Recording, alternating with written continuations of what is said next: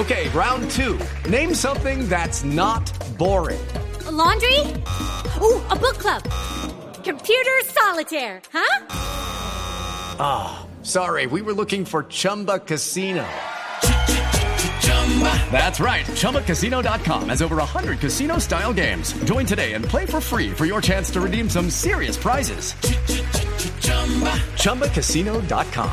No purchase necessary. Void where prohibited by law. eighteen plus terms and conditions apply. See website for details.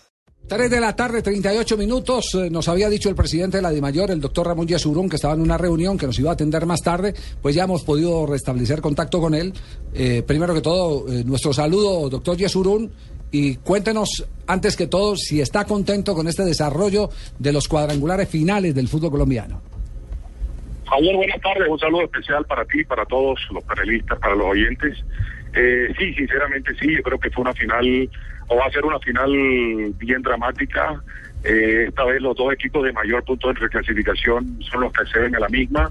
Tuvimos ayer en el grupo B, pues, Eh, un apasionante final donde cualquiera de los cuatro equipos podía acceder a ser el acompañante de Santa Fe en la final de la Liga Postobón, y la verdad sí, muy contentos porque todo transcurrió muy bien, hubo buenos arbitrajes y, como les digo, nadie puede decir que los dos finalistas eh, no sean los equipos con los mayores méritos para haber logrado esa distinción. Sí, me imagino que el respiro fue grande, eh, sobre todo con el tema arbitral que venía tan sacudido, ¿no?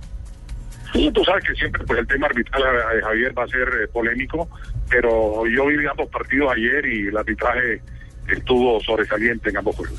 Doctor Ramón, eh, el tema eh, maluco de la tarde es una carta que ha circulado por todos los medios eh, referente a una solicitud de veto que hace el señor Álvaro de Jesús López Bedoya del cuadro Deportivo Pereira, recordándole a los presidentes un acuerdo para no contratar jugadores que se declaren eh, que renunciados. Exactamente. Eh, ¿Esto no le parece que empaña la eh, buena administración que desde la Federación y la Presidencia de la Dimayor le han querido dar a este tema del fútbol? A ver, Javier, eh, aquí de lo que se trata es un tema que es primero que todo interno del Pereira. El Pereira eh, argumenta eh, que los jugadores, que los jugadores le renuncian teniendo contrato vigente, y dentro de ese orden de ideas ellos pues le, le circularizan a los demás clubes avisándoles pues eh, que esos jugadores tienen contrato con ellos. Yo pienso eh, que aquí se está armando una tempestad en un vaso de agua. Eh, uno puede interpretar en tantas situaciones pues la carta, una como la ha interpretado o la pueden estar interpretando ustedes, de que hay un veto, que no hay ningún veto, ni jamás ha existido ningún veto. Si no, hay una inquietud del Pereira, una manifestación de inconformismo del Pereira por unos jugadores que ellos consideran siguen teniendo nexo laboral con ellos, tienen contrato vigente con ellos según el Deportivo Pereira, y ellos pues simplemente lo que piden es que esos jugadores tienen que respetar ese contrato con ellos. Claro, porque aquí dice eh, eh, dice a clubes asociados para que se abstengan a suscribir contratos con los mencionados. Sí, porque, eh, a ver, hagamos abogado del diablo, simplemente para no... Eh, para que puede ser para que no se produzca un doble contrato, que jugadores o equipos de buena fe contraten a uno de estos muchachos, y esos muchachos al momento de inscribirse en la Dimayor eh, se han inscrito por dos equipos y tengan doble contrato. Simplemente pues uno puede interpretar que lo del Deportivo Pereira eh, está dirigido en ese sentido. Entonces, en, en ese caso, ¿qué tendrían que hacer los jugadores? ¿Pedir una inscripción? En ese caso, pues eso va a una comisión, que es la comisión del estatuto del jugador. Eh, ahí se crea pues un caso, se abre un expediente, finalmente eh, al jugador se le permite, eh, no se le atenta en ningún momento su libertad de trabajo, al jugador te dicen cuál equipo quiere jugar, seguramente pues si, ha, si se ha llegado a esa instancia, eh, termina jugando en el equipo nuevo, en un equipo nuevo distinto al Deportivo Pereira, pero se crea un conflicto que va a, a, a un caso que deberá decidir la comisión del estatuto del jugador, y si esa comisión considera el contrato con el Deportivo Pereira estaba vigente y que se vulneró, pues el jugador tendrá que asumir las consecuencias y el equipo que lo contrató también. Pero ese no es una ley nuestra, es una ley FIFA. Presidente, pero estamos hablando básicamente de la misma figura del caso de Johnny Ramírez, un jugador que renuncia, un, cli- un club que no acepta la renuncia. Johnny Ramírez, la comisión del estatuto del jugador lo habilitó a jugar, y por eso está, estamos ahora en el conflicto. Eso ya es lo que estamos tratando, o lo que está tratando de evitarse. Es decir, en, en este caso, si un directivo de, de club dice, me interesa, a ver un nombre acá, Wilmer Parra Cadena, necesito un goleador, delantero, sí. un delantero, perfectamente puede hacer la solicitud para que lo habiliten.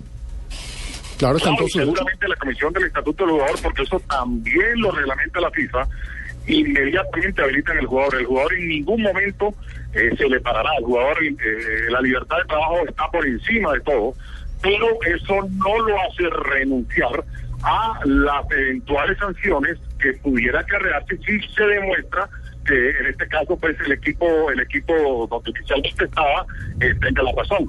Acuérdense que aquí hubo un caso hace un par de años con el Junior y la Bavilla Díaz, con un equipo por allá de Rumania o de Checoslovaquia, no recuerdo, ya se Rusia, creo que era, teniendo contratos, y la FIFA sancionó al Junior y el Junior tuvo que pagar una cifra cercana a los noventa mil dólares porque el jugador, Eh, por inducción pues al rompimiento del contrato, el jugador no tenía con quién responder, pero el equipo tuvo que lo contrató, tenía que ser solidario y no le tocó asumir esa puerta. Claro, pero pero porque ese jugador abandonó el equipo donde le pagaban. En el caso en el caso del Pereira no le paga nadie. El Deportivo Pereira, ya el jugador tendrá que demostrar si eso es cierto o no es cierto, pero pero pero eso hay que demostrarlo. Doctor Jesurún, ¿cuánto le debe el Deportivo Pereira a estos ocho jugadores? No tengo ni idea, eso es, un, eso es el resorte único y exclusivamente del Pereira. Nosotros en Dimayor no tenemos, eh, ni somos coadministradores, ni tenemos nada que ver con la administración de los clubes. Eso es absolutamente pues eh, direccionado hacia ellos. Ya pronto habría que hacerse a la, a la Junta Directiva del Pereira. Sí, eh, usted sí puede dormir tranquilo con tanto incumplido, eh, doctor Jesurún, haciendo ese gran esfuerzo eh, por canalizar no, un buen no fútbol. La mano por nadie, pero yo sí creo que la situación en el fútbol colombiano ha cambiado considerablemente. Nosotros hoy, por lo menos, por lo menos como Dimayor, eh, hoy todos los equipos que la responsabilidad que tiene la Dimayor están prácticamente el día todo en el tema de seguridad social. Presidente, sin embargo, usted dice que eh, juguemos al abogado del diablo y que la carta es informativa. Sin embargo, el último párrafo de la carta, y lo voy a volver a leer, lo anterior a fin de que se informe a los clubes asociados para que se abstengan. Ese que se abstengan es como si el Pereira le estuviera pidiendo, y yo voy a jugar acá, abogado del diablo también, le estuviera pidiendo a todos los clubes, no los contraten. Les está diciendo, no los contraten. Esa es la situación del Pereira, no de la Dimayor. La Dimayor, el Pereira, pues... En su Pero es que el que difunde la carta, el que difunde la carta es Dimayor. En su teoría o en su error, lo puso de esa manera, pero eso no son términos de la Dimayor. No, lo, son términos del Pereira, por supuesto, pero el documento tiene sello de recibido y eh, es enviado por un P D F a través de mensajes en un celular y, según información que tenemos, sale del celular del señor Iván Novela. Entonces sí lo está distribuyendo la Dimayor, no el Pereira. Correcto, nosotros simplemente para efectos informativos mandamos esa carta y hasta ahí llegamos, no tenemos más nada que hacer. Es, eso, en eso no estamos incurriendo absolutamente en nada diferente a darle el trámite a un afiliado que quiere circularizar a sus colegas eh, una información X, en este caso la que todos conocemos. Ya, eh, es decir, que cada quien eh, puede asumir los riesgos de contratar o no contratar, como ha ocurrido en el pasado, como contrató, ah, sí, por ejemplo, Millonarios sí, a Juan no, Carlos Henao en un momento. Nosotros no tomamos partido en nada. Sí, sí. De todas maneras, presidente, le agradecemos mucho esta eh, aclaración y, y saber cuál es la posición de la Dimayor. Y esperamos que en el futuro tengan menos conflictos. Yo creo que al final eh, lo que, que los paguen, lo que por eso al final lo que se está buscando es que se formalice más el fútbol y que las personas que han llegado aventureramente a, a manejar el, el fútbol, más para beneficio personal, muchos de ellos, que para beneficio de las corporaciones, eh, puedan ir desapareciendo para que tengamos un fútbol como como como lo tiene eh, en muy buena representación, con clubes como el Junior, como el Atlético Nacional, como el Deportivo Cali, clubes como el Deportes Tolima, inclusive, que cumplen con todos sus compromisos. Ese es el ideal. Un abrazo, doctor Jesurún. Gracias, Javier. Un abrazo a todos. Feliz tarde. Muy bien. Perfecto. Presidente de la Dimayor, Ramón Jesurún.